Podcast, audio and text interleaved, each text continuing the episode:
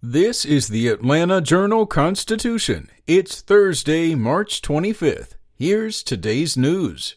Brought to you by Hot Seat, a new memoir from Jeff Immelt, the former CEO of General Electric. Immelt explores his time at the helm of one of the world's largest companies, from navigating a post 9 11 world to the 2008 financial crisis and more. Buy your copy today.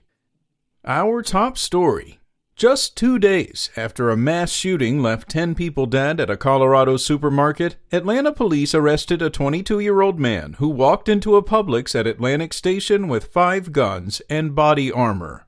Police were called to the grocery store on Atlantic Drive just after 1:30 p.m. Wednesday and met with a manager who told them a man came in with a rifle and headed straight toward a bathroom, authorities said.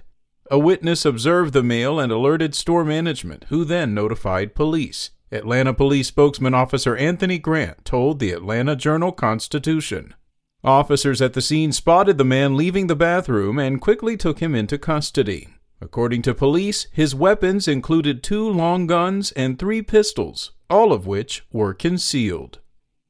In politics, Decisions about Georgia elections, such as vote counting and polling place closures, could be made by appointees of Republican state officials empowered to take over local election operations, according to a bill awaiting final votes. Under the proposal, the Republican controlled state election board would be able to replace struggling county election boards and install new management with broad authority over elections and results.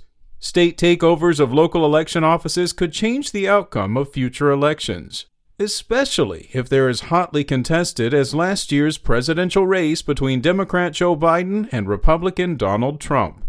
County election boards decide on challenges to voters' eligibility, polling place closures, and certification of results. In other news, a House panel approved legislation Wednesday that would require drivers to learn how best to interact with law enforcement. State Senator Randy Robertson, a Cataula Republican and a former police officer, said he filed the bill in response to traffic stops that end in violent interaction between drivers and law enforcement.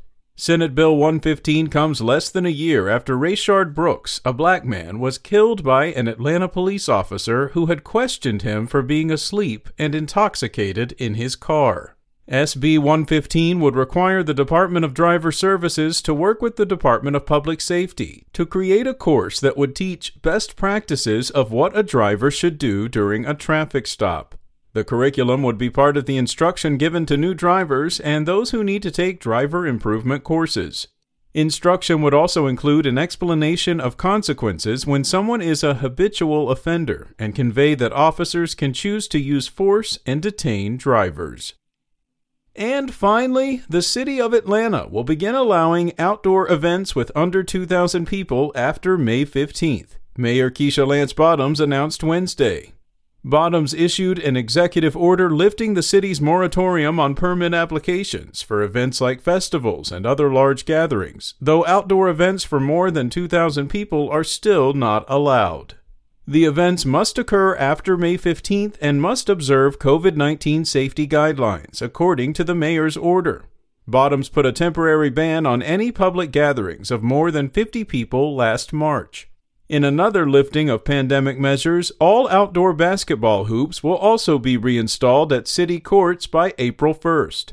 The city has already reinstalled hoops at more than 20 courts. That's all for today. Check back each weekday morning for more from the Atlanta Journal Constitution or go to ajc.com. Have a great day. Spoken Layer